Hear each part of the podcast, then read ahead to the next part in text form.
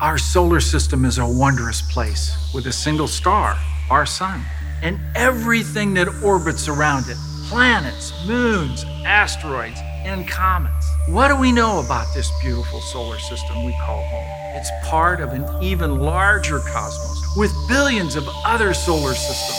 Hi, I'm Jim Green, Director of Planetary Science at NASA, and this is Gravity Assist. With me today is Alan Stern, the principal investigator of the New Horizons mission. You know, New Horizons has made a fabulous historic flyby of Pluto just two years ago, and now it's on its way into a region we call the Kuiper Belt, and it's going to rendezvous with a very mysterious world, further than we've ever gone before, something we all need to pay attention to so we can see what this is all about. Thanks for having me here, Jim.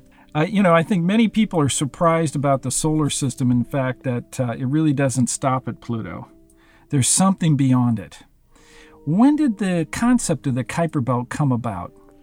Well, the concept actually came about just about the time that Pluto was discovered in 1930.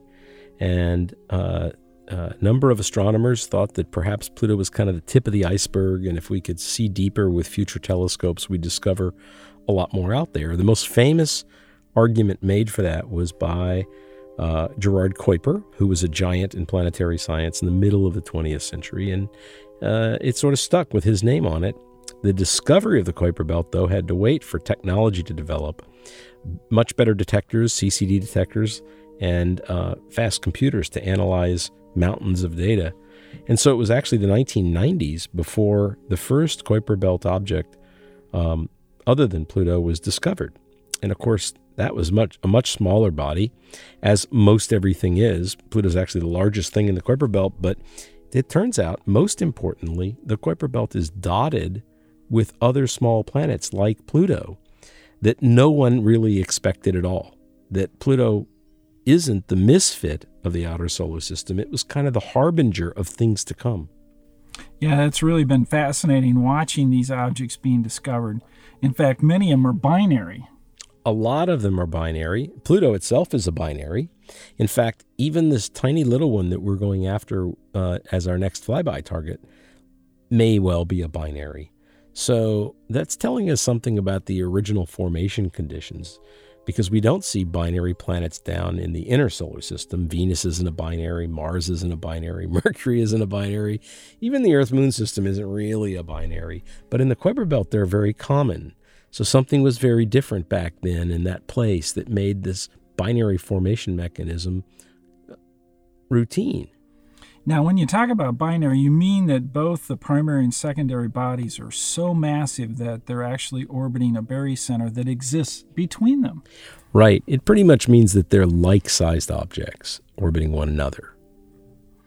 What's really fantastic about the next step that New Horizons is taking, going to MU 69, is how that object was discovered. Can you give us a little background on that? Yeah. Um, you know, we knew from the beginning when we designed New Horizons that its mission was to go on exploring after Pluto deeper in the Kuiper Belt. And we put the fuel on board and the communications capability on board. And we designed the cameras to work even further from the sun, so forth and so on. Um, and then after we got launched, we started using the biggest telescopes in the world to look for possible targets. And although we found many, um, none were within our fuel reach. And as we started getting closer and closer to Pluto, I got kind of worried that we just weren't going to be able to carry it out from the ground.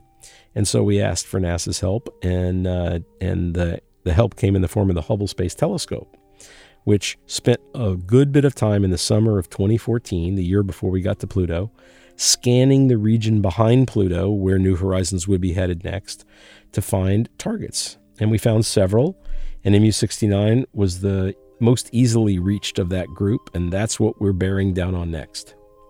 What's really fascinating that happened this summer was, of course, the opportunity that MU69 would pass between us and stars, at distant stars. And, and so those occultations occurred, but to me, they were unbelievable in the way you put together your teams and deployed them and actually made some unique observations.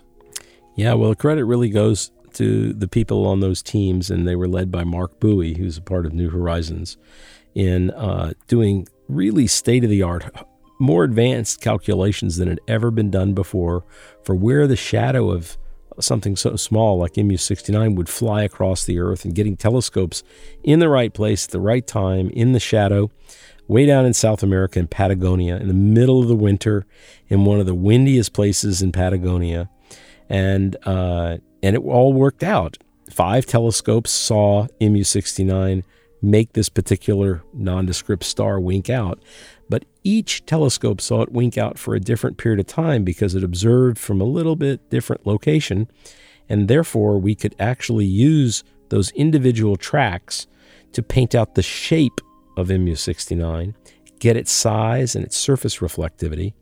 The most interesting result, probably, uh, is that uh, it looks like it could be a double itself a binary, either a contact binary where the two lobes are actually touching, or two objects in orbit around one another, like Pluto and Charon, but on a t- much tinier scale. Is there another opportunity where we could catch it in a in a uh, another occultation? There is another one coming next August um, across uh, some pretty rainy parts of South America, unfortunately, and some pretty dangerous parts of North Africa with a lot of Atlantic Ocean in between. So we're looking at ways to go after that, that would be about six months before our next flyby, the flyby of MU 69. And whether we use ships or airplanes or, or perhaps find some places where the weather's good enough and the uh, local conditions are safe enough to put telescopes on the ground, um, we could learn a lot that would help uh, give us some more advanced warning about what we're going to find when we get there at the holidays 2018. You know, what uh, also amazes me is how bright MU 69. In fact, it's magnitude 27. And for those astronomers out there, that means there's no way in heck any Earth telescope would be able to see it. So uh, it, it's really one that had to be found by Hubble. It's true. Only the Hubble, because it's above the atmosphere, could do it. And we even after we found MU 69 knew exactly where to look, would look with very large telescopes like the Keck and the Gemini telescopes and others, Subaru, and they've never spotted it from the ground. In fact, the only time it's been spotted except for Hubble was in those occultations. Mm, just a few photons. It's it's it's extremely faint. 27th magnitude means that it's almost 10 million times fainter than Pluto, which itself is a million times too faint for your eye to see. It's just mind-boggling. yeah, to me, this was um, uh, clearly the the the the greatest occultation captured uh, that we've ever done on this planet. It was a major breakthrough. What Buie and his team pulled off was uh, a, a, master stroke uh, in uh, in not only prediction but execution, and and they they made it look easy. It was not. It was really beyond the state of the art until they did it you know, that really tells you what it takes to put together a team of talented people and let them do their work, you know. Yeah. yeah. And uh, and I was on uh, two of the occultation expeditions, and you know, folks were working 20 hours a day in very harsh conditions in the cold, in the winter, in the wind, uh, and uh, nights and weekends, and uh, they were all very highly motivated to do it, and they pull it off you know, how that must have gone uh, in terms of being able to put out an array of telescopes. You know, I think you had something like 24 telescopes in a line. We did. We set them up like a fence line, perpendicular to the path, so we would catch our prey, even if it was a little north or south of where we were going to be. We got lots of help from the locals, the Argentinian locals, uh, the national government, their space agency, CONAE, as well as the governor and the mayor of the town that we were in gave us uh, all kinds of support, ranging from uh, police escorts to blocking the highway so that the trucks wouldn't come down with their bright headlights and ruin the observations, weather uh, support, first aid. Uh, they they really bent over backwards to help because you know they found out NASA was in town, and to them, that was really something to be a part of. That NASA brand uh, was what did the trick. That and one very helpful translator named Adriana Ocampo. Yeah, she's a rock star down there, that's for sure. Fabulous scientist that had worked on uh, Chicxulub and, and um, the extinction of the dinosaurs. But, um, you know, out of the three occultations, two we caught on ground, but one we had to do something else with. Yeah, one of them was over the ocean, and, and there are no observatories floating around in the ocean. So we took NASA's biggest airborne observatory called SOFIA, and uh, it was being based for the summer uh, down in uh, Christchurch, New Zealand, to make observations of the southern sky. And we were awarded time to go fly it up to the occultation path um, several thousand miles north near Tahiti. And I was on that mission as well. We flew five hours out of Christchurch north, did a U turn, and came back. And just as we turned south, um, the occultation event occurred, and then flew all the way back to Christchurch with the data. Uh, and here's this big lumbering 747 with a telescope the size of Hubble inside of it, looking out of a, a, a door, a hatch in the side, flying at 45,000 feet. Uh, uh, with a, a, flight crew and a telescope crew and the the science crew, and uh, you know they were so on target that they were less than five wingspans off target at the exact moment of the occultation, and it's an amazing accomplishment. Yeah, it is amazing, unbelievable. So, with all the data in hand, you're getting a picture of perhaps it being a binary. Mm-hmm um, what about debris in the area? You know, we're always worried about the safety of our spacecraft as we fly through. Yeah, and we're worried primarily because we're going so fast. You know, we're going uh, 10 miles per second. And so even if you hit something small, it's a very powerful wallop. And there's basically no good place to hit New Horizons. Uh, if, if you uh, do computer modeling of that. Any anything, even a rice pellet that hit the spacecraft will cut a fuel line or uh, take out a circuit board or destroy an instrument or what have you. So we're trying to certify the path as best we can, and the occultations help us with that because when before and after you occult the hard body itself, uh, you can look for dips due to rings, dips in the light due to rings, or other debris structures that could be in orbit. Unfortunately, we didn't find any. So that tells us uh, uh, that um, some of the worst disaster scenarios that could be out there um, aren't out there at MU69. They might be somewhere else, but they're not at MU69. But still, we have to look even harder to um, uh, certify the path on approach. We'll do that with our own telescopes on board and our own cameras on board by sending that data back to the Earth throughout the fall of 2018 and we'll be scrutinizing those images as best we can. And if we find anything that's concerning, we've planned an entire backup flyby at a greater distance, which is presumably safer to give ourselves some options for um, for still getting good data, uh, but avoiding uh, uh, danger if it's in our path for the very closest approach.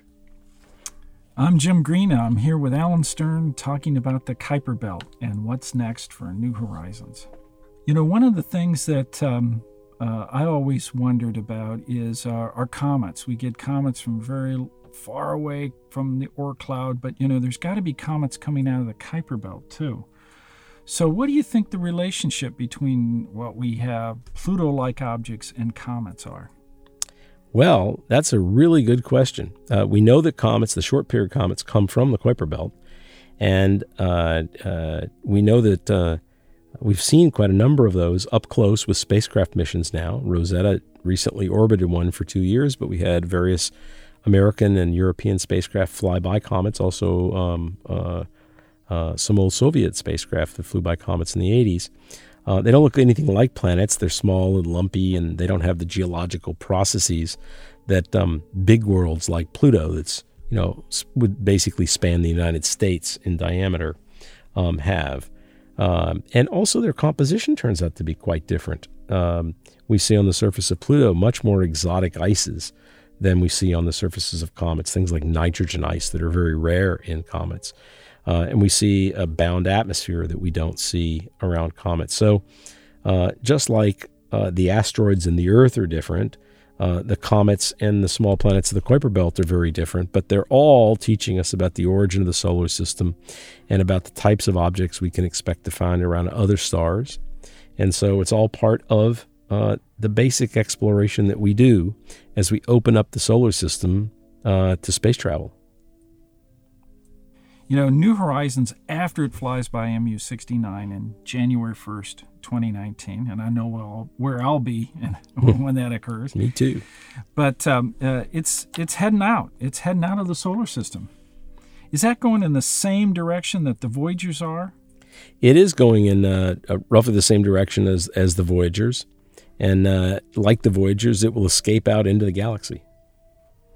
Now it has um, radioisotope power and um, that will last for considerable length of time past MU69. Do you think it can make it to the heliopause? Well, that's a good question. We have a lot of Kuiper Belt work left to do before we get to the heliopause. The heliopause is probably 100 astronomical units out. Uh, and if you, uh, you know, if, if you uh, calculate the amount of power that we have on board, we could still be operating then. It'll be in the mid to late 2030s. The thing about the heliopause, and I know you know this, Jim, is that it breathes in and out with the solar cycle. And sometimes it's further and sometimes it's closer. And although we can predict exactly where New Horizons will be in any given year, uh, no one knows how to predict those solar cycles. So it's hard to know in the 30s if the heliopause will be farther and we run out of power before we get there, or if it's closer and we cross it out into interstellar space. That's part of the excitement of um, of that part of the mission that'll come, you know, after the the planetary science uh, is more or less done, which will probably be in the 2020s, um, and that will be a very valuable mission scientifically because the instrumentation on board New Horizons is uh, a generation more sophisticated than Voyager could carry, so we can learn. Uh, new things about that whole region of the solar system with these much more sensitive instruments. And one of the things that New Horizons is doing um, uh, between now and when it, it uh, flybys uh, MU69 is really looking at other Kuiper Belt objects. What do you hope to achieve by doing that? Well, we're trying to, to, to put MU69 in context.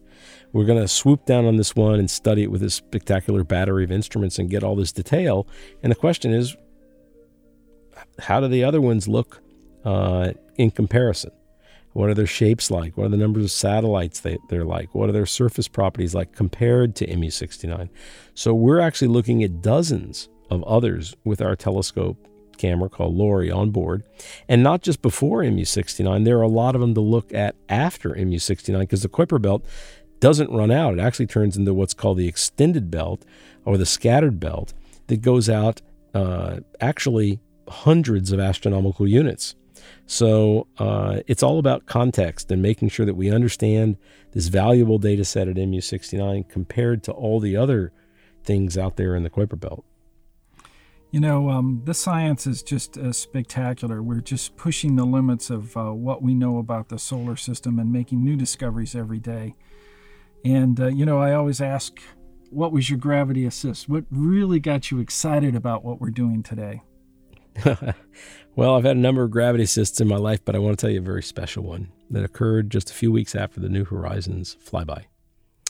I was uh, in Vermont at a, a, convention of amateur astronomers in uh, August of 2015, and after my talk was over and most of the crowd had dissipated, uh, there was one who had said, I had just been waiting and waiting to just come up and tell you something. She said, You know, people often say that our generation um, missed the boat on history, that we didn't see a great world war, you know, um, uh, uh, a great world war that triumphed over evil.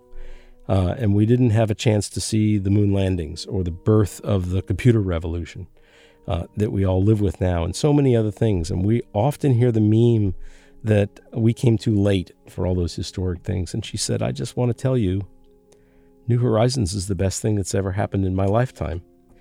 And wow, what a gravity assist for a scientist. Yeah. No to, to hear something like that when you're a physicist and, and a planetary scientist who works on the research aspects and the technical aspects, and to hear that you could change people's lives with the project that we did, and that those of us on New Horizons could actually um, inspire someone that way, that was my gravity assist. And it's going to power me for the next 30 years to do more exploration. You know, it's just been fantastic having you here talking about the Kuiper Belt and what will New Horizons do next. I really appreciate it. Thanks so much for coming. Thank you, Jim. Uh, anytime. Join us next time as we continue our virtual tour of the solar system. I'm Jim Green, and this is your Gravity Assist. Gravity.